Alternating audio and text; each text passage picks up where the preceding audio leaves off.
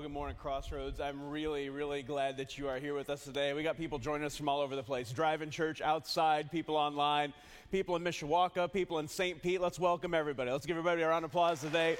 We are here to celebrate what God is doing and to look forward with great anticipation to what he is going to do.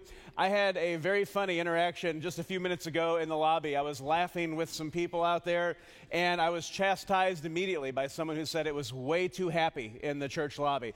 Don't you know this is a church? Can't be happy here. That's ridiculous. And I loved that. We had a good, well, we laughed even louder about that because that's ridiculous. This is a place where we should be filled with joy because we're doing things that have eternal significance. We're drawing close to Jesus, and I hope that you experience that joy today because we are a family. And sometimes, because we're a family, we have to deal with difficult moments together, and we got to deal with one of those. I want to share some information with you today that we shared with our staff earlier this week and with our worship arts team uh, on Thursday night, and that is this uh, Ryan and Liz Stroop. They're going to be heading on and moving on uh, to a new ministry uh, here in the next few weeks. They'll be leaving Crossroads. And I got to be honest, personally, uh, I've worked with Ryan for over 10 years, Ryan and Liz both. And Ryan's like a little brother to me, that annoying little brother that, uh, that you just can't shake off. Uh, but I love that guy. I love Liz. I love their girls. And we just want to wish them the best moving on. and we're going to celebrate them and honor them on Sunday, March 21st. So just make sure you're around for that and be ready to celebrate and honor them be thinking how you can share with them how they've changed your life and shaped you over the last 10 years. Uh, and let's wish them well on this next journey that they'll be taking. Uh, I do want to move on, though, and just dive into this series today because we're talking about the life of Gideon and wrapping it in this idea, this concept of mighty hero. And that's because when we arrive on the scene of Gideon in Judges chapter 6, we see this guy who's beaten down. He doesn't think anything of himself. He sees himself as a total failure, a total loser, and completely insecure in who he is. And yet, when the angel of God connects with Gideon and appears to Gideon, his immediate uh, greeting to Gideon is simply, Mighty hero, the Lord is with you. And I just love how that plays in each and every one of our lives because I want to remind you today you are a child of God. You have been created in His image. He dearly and deeply loves you. And when God looks at you, He doesn't see all of your faults and your failures and all the things that make you insecure. He sees you as a mighty hero. You are His child, you are His prized possession. And I just challenge you today to live into the calling and the dream that He has for you. Because when we lean into that life that He's called us to, that is where life is lived to the fullest. That is where we truly experience the purpose and the plan that He has for us. In week one, we talked about the importance of being a confident leader, recognizing that there are moments in life where God calls us to obey and it calls me to step outside of my comfort zone, all right? And while that's awkward, it always is, that's why it's called a comfort zone. When I step out of my comfort zone, the reality is it's in that space where I have to get uncomfortable where God begins to take me places I never would have been able to go otherwise. So it's really important that we allow ourselves to be stretched and to grow outside of the places where we feel comfortable. I think last week, Pastor Dustin did a fantastic job unpacking the idea of what it means to be a courageous leader and how a lot of times God is going to call us to obey things that, that cost us something it's going to be a, a, step of obedience where I realize I have to give something up. This is going to be painful. And yet, it's in those moments where God truly transforms us and shows up on the scene and does things we never would have imagined. Gideon was called by God to tear down the altar to Baal that was in his father's house. This was a false God, a God that the Israelites had turned to away from the one true God. And this was what God said hey, you got to tear down this altar to Baal. And this was a significant moment in the life of Gideon. This is the first thing that God calls him to do. It's a step of obedience that could cost him something serious, maybe even his life. And yet Gideon was willing to lead, he was willing to follow God's direction, tear down that altar of Baal, and God was with him. People began to take note that Gideon was stepping up. He was being confident in who God was calling him to be. He was being courageous, doing what God had called him to do. And that leads us to the scripture today where we're going to talk about Gideon as a compelling leader. And why is that important? Well, if you are going to lead people, there has to be a reason for them to follow. And I think a lot of times, again, we, we look at ourselves, we label ourselves as not really that great, kind of a loser, I'm a little bit of a failure, I'm insecure. There's all these reasons why people shouldn't follow me. And yet, I'm just going to lay it out there. When you are willing to be obedient, to lean into your relationship with God and, and follow that journey that He lays out for you, you begin to become more like Jesus people begin recognizing that God is moving and working in you. And what's amazing about that process is that people see God moving and working in you, and they want to have what you have. You become a light that shines in the darkness, and you yourself, by just simply being obedient, can become a compelling leader. Your influence can be heightened in the people that God has placed in your life, and that extends over every facet of life, whether it's in your family or whether it's at work or in business spiritually, there are people that God brings into your life that you can connect with Him. And when you talk about the idea of being a compelling leader, Gideon was willing to step out, do what was uncomfortable, do the things that cost him something. But I want to take it to a next level here today and ask you this question before we dive in.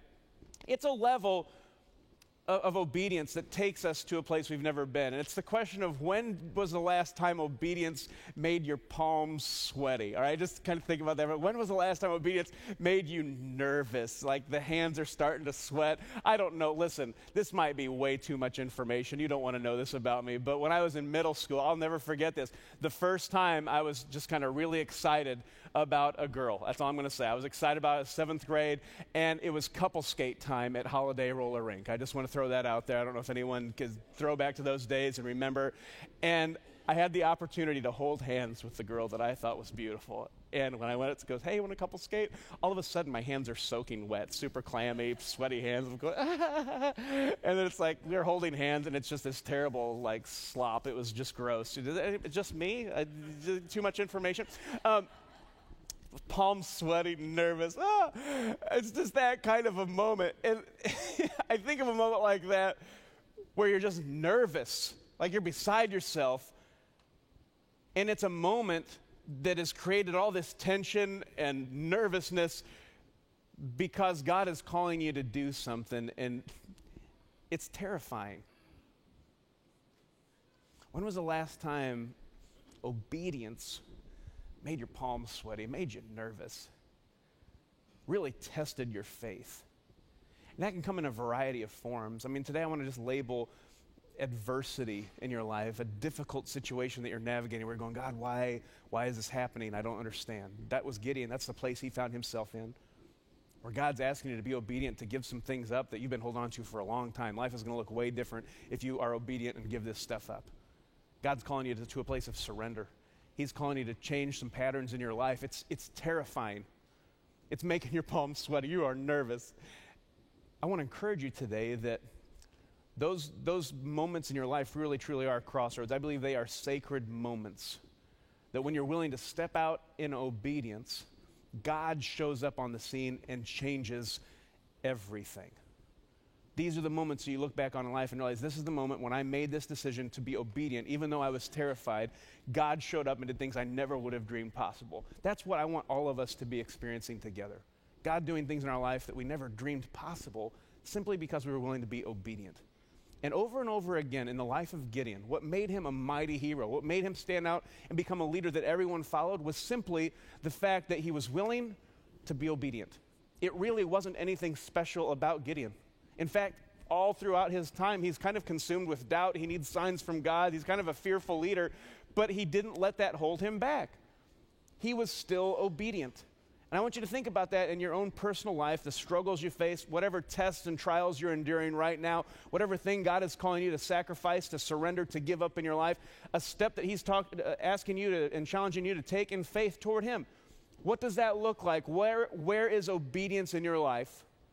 Truly making your palms sweaty?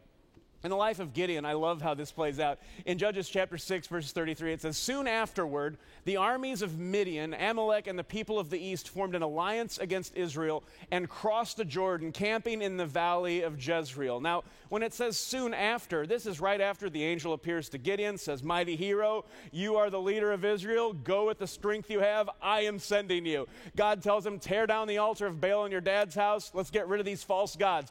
That's really all that Gideon has done up to this point. People have taken some notice, he's raised some eyebrows, but he hasn't done anything outside of his local community. So now things are getting real, all right? Things are getting serious. The armies have crossed the Jordan River, they're in their backyard. There's about to be a battle. They are about to go to war. And now Gideon's realizing I am the leader. God has called me to lead his people, and he's never done this before. He has no idea what he is doing. And that's terrifying. That's a moment where your palms are sweating. I'm being asked to do something I've never, ever done before, and I'm overwhelmed. I don't know what to do. And so this is a big moment for Gideon. And these are moments where I think that we face in life, we face these moments of adversity and struggle from time to time. And, and, these are the moments, again, where if we're just willing to be obedient, God shows up. It's that moment where you get to the edge of the cliff and you realize God's He's calling me to jump, and I'm either going to hold back or I'm going to jump in. Man, a couple summers ago, before COVID, we used to do these things called family vacations. We'd all go in crowds, and uh, it was amazing. I, I don't know, this uh, story for another time. Back in the olden days, we would travel all over the place and interact with people. Um, two summers ago, we took our family on this epic road trip up into Canada. Uh, what an amazing place that is. I will leave my comments about Canada elsewhere for another time. I have a great commentary, though, on the life of Canadians uh, that you could hear from, from, from, me some other time. Uh, we went up to Canada, beautiful, saw Niagara Falls, saw Toronto, an amazing city, and then we took two days and we went up to the Algonquin National Forest. We stayed in a little cabin out there, and we went on this epic canoeing adventure out in the middle of nowhere. All kinds of crazy stories came out of this adventure, but one of them was when we stopped for lunch. It was this little island that had these rock cliffs and we were able to hike to the edge of these cliffs, cliffs and jump into the water. It was amazing, just in the middle of the wilderness, beautiful, and then just this big adventure. Well, my kids get up to the top of these cliffs, and I say cliffs, they're like 20 feet tall. It's not like we're jumping off 80 foot cliffs here. But we get to the edge of these cliffs, and usually Carter, my oldest son, is the one that's more timid and afraid. Jacob is my guy who just does anything and everything and has the scars to prove it. I mean, he's just that kid it was an interesting turn of events when we got up to the top of this cliff. We're all ready to jump in. I made my boys go first because that's a sign of good leadership. And, uh, and uh, Carter and Jake, they both kind of go up to the edge. They're looking down. Go, man, that's a long, a long drop. I'm like, yeah, it's fine. Go ahead, you go first. And uh, it was Carter who said, I'm all in, let's do it. And he just takes off and runs. He did it so fast, we didn't even have a chance to videotape. I was like, holy smoke, where did Carter go? That was amazing.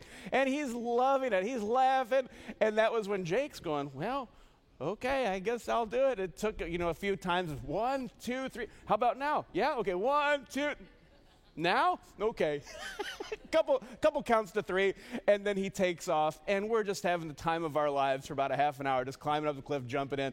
Such a great time. Well, the only way you experience the joy of the rush of jumping off the cliff and smacking in the water and landing awkwardly like I did uh, is by actually taking the leap.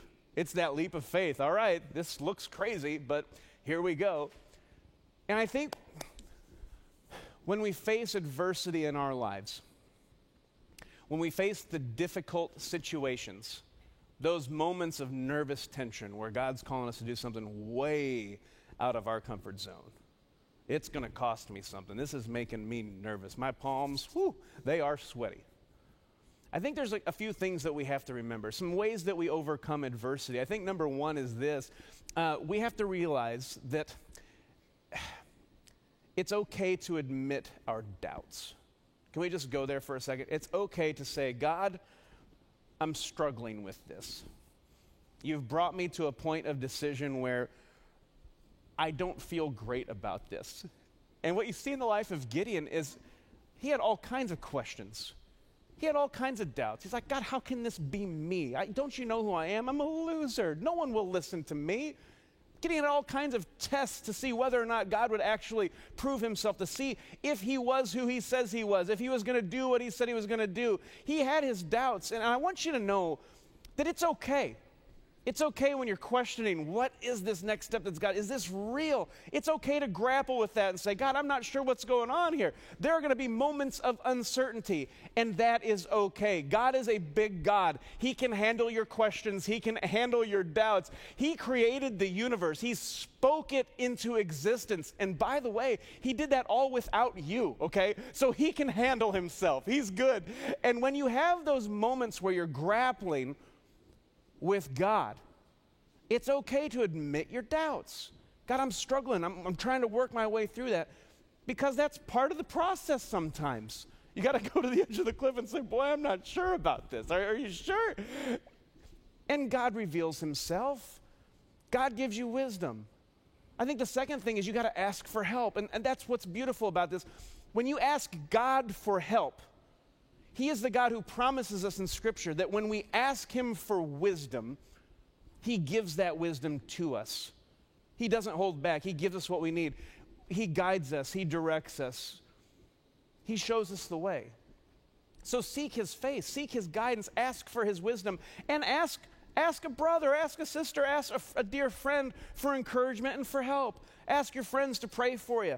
Bring them in the circle. Help have them help you make that decision. Have them pray for you encourage you and hold you accountable. That's what life together in the church family is all about. We are here for each other. You admit your doubts. You ask for help. And then i think the final piece is you've got to be willing to act on your faith instead of your doubt. You've got to be willing when you get to that, that point of no return that, that decision point that if you're going to make a decision and if you're going to act and you believe that God's called you to do something s- truly special, a sacred moment, and it's terrifying, you've got to be willing in that moment to act on your faith instead of your doubt. When you act on your doubt, you will retreat back into your shell and you won't take that leap of faith that God's calling you to, and you will not experience the life, the purpose, the plan that He desperately wants you to experience. Life to the fullest. That's what He offers you when you are obedient and fully surrendered to becoming who it is that He wants you to be. When did obedience make your palms sweaty? That's the life of faith that God has called us to, by the way. That's what the ancient heroes of the Bible were commended for. I love what it says in the book of Hebrews. Hebrews 11 paints this great picture of heroes of the Old Testament. And it says in Hebrews 11 Now faith is confidence in what we hope for and assurance about what we do not see. This is what the ancients were commended for. And without faith, it is impossible to please God because anyone who comes to him must believe that he exists and that he rewards those who earnestly seek him. Man, that's a theme that you see all throughout Scripture. God desires that we earnestly seek Him in every part of our life. We continually seek Him out, seek His guidance, seek His direction, seek His presence in our lives. That's what God wants from you, and that's what He wants from me, for me to be seeking Him out. And that's me responding with obedience when He calls my name. That's me willing to step out in obedience, even when it makes my palms sweaty, when it calls me way out of my comfort zone, when I know it's going to cost me something. Boy, those are the moments, the sacred moments when life begins being lived to the fullest. And that's what the, the ancient heroes were commended for. It's not easy. Do you think Noah knew how the story was going to turn out when he started building an ark in the middle of a desert for 100 years? No, he didn't. Do you think Moses knew how that was going to turn out when he led the, the Israelites out of Egypt and they get stuck at the Red Sea with the Egyptian army behind him? Did you, did you think that he knew how that story was going to turn out? He didn't. He had no idea. Joshua leading the Israelites to Jericho, this massive fortified city. He had no idea how God was going to show up, but he acted on his faith instead of his doubt. And that's what God calls us to do. That's what these ancient heroes are commended for. And while I love talking about the ancient heroes of the Bible, I got to be honest with you. I love talking about real life examples of these kinds of stories in today's culture. That's why I invited a friend up to join me on stage today. His name is Joseph Frericks, and he is about to embark on an adventure that is definitely making his palms sweaty. And I wanted him to share his story with you today. So, would you welcome Joseph up onto the stage today as he shares what's going on in his life? Joseph, uh, take a seat, man. I'm really, really excited to have you here with us at Crossroads today. Uh, I, full disclosure, I met Joseph last fall. Uh, you were Carter's soccer coach. Yep probably one of the best players you've ever coached. I would assume. easily. Yeah, easily. that's that's what oh, I was yeah. thinking. Obviously, um, and so gets it all from his dad. Are you sure? Actually, from what I saw, truly, yes. Uh, but I met Joseph, and as I started talking with Joseph, I realized the journey that he is on. Uh, and after a lot of conversations with him, we realized, man, this is something we want to be a part of. Joseph, tell us a little bit about what your journey is, what you are about to embark on. This is making your Yeah. palms sweaty. oh yeah, yeah. My palms have been very sweaty this last week. You know, it's been uh, been a different week. You know, but Yeah. uh, God's been doing a lot. You know, uh, my name is Joseph. My wife is Kimberly. We're the Frericks family. We are moving to Peru. Uh, Lima, Peru, in two weeks from now, Yeah. and our what God has called us to is to use soccer as our main form of ministry of reaching people, connecting with people, and through that, you know, building relationships, but then sharing the gospel. Yeah. And so I actually had the privilege of growing up in Lima. My parents were second generation missionaries, so we're going to be third generation missionaries. That's amazing. Um, and so I grew up there. I started playing soccer. I was a very hyperactive kid. You know, my my parents were like, "You got to go do something instead of breaking all the stuff in the house." and so they put me in soccer, and I pursued that. You know, my whole life. When I was, you know, 14, I joined uh, the youth division to a professional club, and that was when my desire to play professional started to really, really grow. Yeah. And I was 17. You know, I was practicing and playing with the reserve team. Every other week, they'd call us up to practice with the professional team or play against them in a scrimmage. Yeah. And That's so how I was in basketball. Yeah, same same story, same story. and so so you know we were I was right there, right at the goal that I'd been pursuing my entire life, and it was what I Yeah. wanted. It was what I craved. You know, I'd worked for it four or five hours a day, every day of my life. Sure. And God closed that door very quickly. You know, I in one play I snapped my ankle one way, the goalie jumped over me, hit the ball, and I snapped my ankle the other way. So I tore ligaments on both sides of my right ankle. Yeah. Through that time, you know, I spent a lot of time praying, a lot of time studying. God used the book by Pastor Richard Blomgren, Tortured for Christ. If you haven't read it, I really recommend it.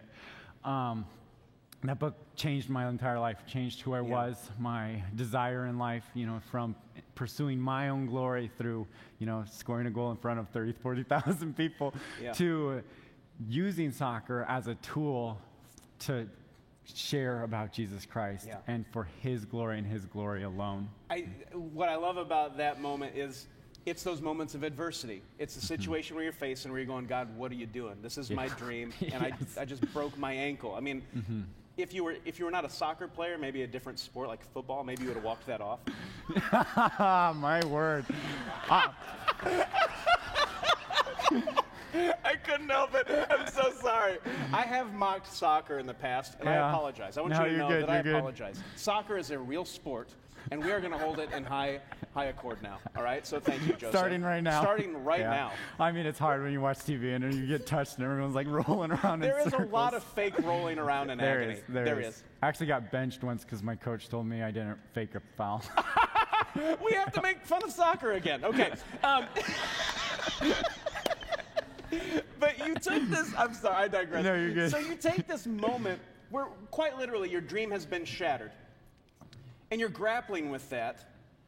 And God begins speaking with you and saying, "No, I've got a, I've got a new plan. I've got a Yeah. different plan for you." So, I mean, talk, talk us through that transition for you. Yeah. Yeah, so that transition, you know, I, I came back after about six months and I was about ready to start playing again. And our church happened to take a mission trip to a city called Cerro Azul.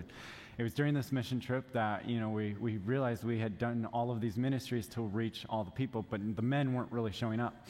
So we looked to the side and there was this whole soccer field and we were like, okay, we gotta, we gotta do something. So Yeah. it was like one night we planned the whole thing, we printed out the flyers, then the next morning my buddy Mateo and I rode around in a moto taxi, which is a motorcycle with um, a bench on the back so you can fit about three to 20 people on it. Three- and Three to 20. Oh yeah, you just it's piggyback riding on top of each other, one on top of the other. It's it's That's amazing. I oh, have yeah. seen a family of four on a moped before, Yeah. but not Same three thing, to just- 20. yeah, Okay. All right. That's good. And so Okay. we rode around and we're kind of just yelling, you know, screaming at people, you know, come play soccer, come play soccer, passing out all these flyers. Yeah. And two hours after we left, we came back and there were 40 men from the town that were Yeah. already gathered. And that was, you know, the first time I saw, you know, this is their passion. This is their idol. If they're not working, they're playing soccer, watching soccer, dreaming Yeah. about soccer, you know, whatever. And so it became, you know, kind of a passion to be able to use the passion for soccer that God had given me, plus the passion for the gospel. Right. You know, and together really using their God, their idol, soccer, to tell them about our God. And so that's what we're, you know, that's what we're trying to do. No, that's beautiful. And what I love about what you're doing is you're taking that to the next level. Talk to us a little bit about the relationships you Yeah. have with some of the professional soccer players and how you're using that for the kingdom. It's amazing. So through through the time that I was able to play, you know, God blessed me with the opportunity to be able to share the gospel with a lot of my teammates. Yeah. Um, about 10, 12 of my teammates came to know the Lord, and six of those guys are now professional soccer players. And so these guys are people that most of the people in Peru know who they are. You know, you throw out the name Hector Zeta, you know, he played in the national final a year and a half ago Right. and you know they know who who these guys are and so our goal is to be able to really partner with them to be able to give them um, an opportunity to be able to use the platform that God has given them as a professional soccer Yeah. player to share their testimony with a massive amount of people. Because you put my face on a poster, no one's going to come, you know. but then you put Hector Zeta or Italo Espinosa, people show and up. people show up, Yeah. and they listen to them because they love and respect them. And I love that. Uh, you, you shared with me you're already doing some Bible studies behind the Yes. scenes of some of these Yeah. professional soccer players. And the goal is just to util- utilize the influence they have Exactly. to influence people for Jesus. And I, I mm-hmm. think that's the highest level of leadership when you're influencing influencers. And that's why I love what you're doing, Joseph. And so I just want you to know we made the decision. We are partnering with Joseph and his family and their mission to Peru. They're, they're heading out in two weeks. And Yep. I'm thrilled to see what God is going to do and how He's going to use you because this adventure is just beginning. I mean, we're in on the ground level. This is buying Mm-hmm. Amazon at two dollars a share. All right, that's what we're doing today. And and I love what this investment in the kingdom is going to turn into down in Peru, man. I, you. thrilled Thank for you. you.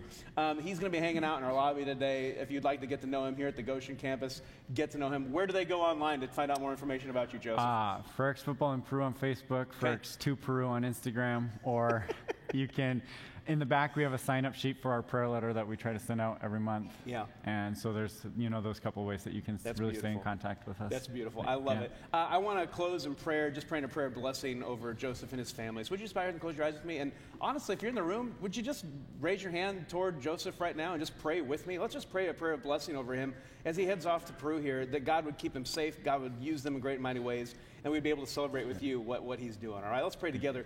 God, we just are so thankful for Joseph and for Kimberly, his wife, for Sadie and Roman, their two kids. God, they're about to embark on an amazing adventure down to Peru. And we are just so excited about the way that you're going to use them, and we're looking forward with great anticipation to what you're going to do and how you're going to use this step of faith to just connect people with you. So bless them, I pray. God, would you bless them and keep them? Would your face shine upon them and be gracious to them? God, turn your face them and give them peace in the middle of this time of anxiety and nervous tension. God, just let them know you are with them and guide each and every one of their steps. God, we love them. We ask your blessing on them today. We pray this in your name. And together we say, Amen. Joseph, thank you, my man. This is great. Give him a round Thank of applause. you. This is great Thank stuff, man. Yeah, so we are we are partnering with those guys in a big way. All right, I just want you to know that. When you give the Crossroads, we support missions worldwide. Joseph and his family are one of those people that we're supporting. And in addition to this, I just want you to know that once they get settled in Peru, if you're a big old soccer fan, or maybe you don't know anything about it, we're going to be sending groups down to uh, partner with them and just go out and do these soccer ministries and be teams that connect families and kids to Jesus in Lima, Peru. Is that kind of fun? Is that exciting to see that take off? That's what I'm talking about. Now. The idea behind that and the entire process of that interview, I hope you catch that Joseph I think, is probably just a regular guy. That's exactly how he sees himself. And I think it's probably how Gideon saw himself. But God brings us to these moments where ah, it's a moment of obedience. It's making my palms sweat. It's taking me out of my comfort zone. It's going to cost me something. But when I say yes to Jesus, when I'm just willing to be obedient, you guys, at its simplest form, I believe that's the life that God has called us to. That's the life that God honors. That's the life that God rewards. That is, I think, by definition and in its most basic form, the definition of what the Christian life looks like. It's just daily obedience, daily surrender. God, I'm just giving it to you.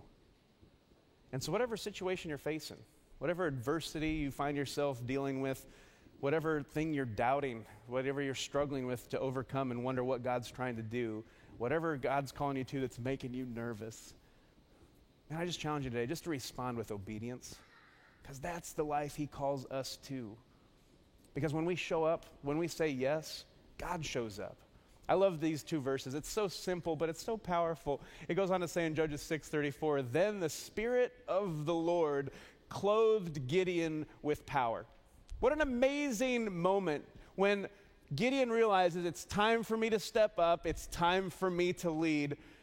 God shows up in, in a way that's significant enough that it says in Scripture, God showed up and clothed Gideon with power. It became obvious to everyone around Gideon that God was with him. Hasn't changed anything about who he is or even how he sees himself yet, but he's being obedient. He's acting on his faith instead of his doubt, and God shows up. This is significant because Gideon has never done this before. And I love what it says here. It says, He blew a ram's horn as a call to arms, and the men of the clan of Abiezer came to him. He's like, All right, somebody showed up. This is amazing. And then it goes on. He also sent messengers throughout Manasseh, Asher, Zebulun, and Naphtali, summoning their warriors, and all of them responded. This doesn't seem like a very big, you know, piece of Gideon's story. But what we see here is the moment where Gideon has become, in his own right, a compelling leader. He's been obedient to what God has called him to do. He's had all kinds of doubts, but he was willing to take that step of faith and say, God, what you've called me to, I'm going to be obedient to. I love the old phrases that we, we use in church in the church world from time to time. And, and a lot of them, you, you hear them so much that they lose their significance. But man, there's truth to this this statement that if God calls you to it, if He calls you to be obedient, if He's calling you to something to surrender, to, to give up, to trust Him with, He will bring you through it. His power and His presence will show up in your life just like He did in Gideon's life. He will meet you where you're at, He will guide and direct your steps. Gideon had no idea how this was going to turn out. He summons all the warriors doesn't know if anybody's going to come. That probably was an arduous couple of, of hours or couple of days for him as the people got the word out. They gathered, and he didn't know if anyone was coming. He's probably standing out there in the field all by himself, just kind of looking around like, all right, guys, I blew the horn. Who's coming? Burp.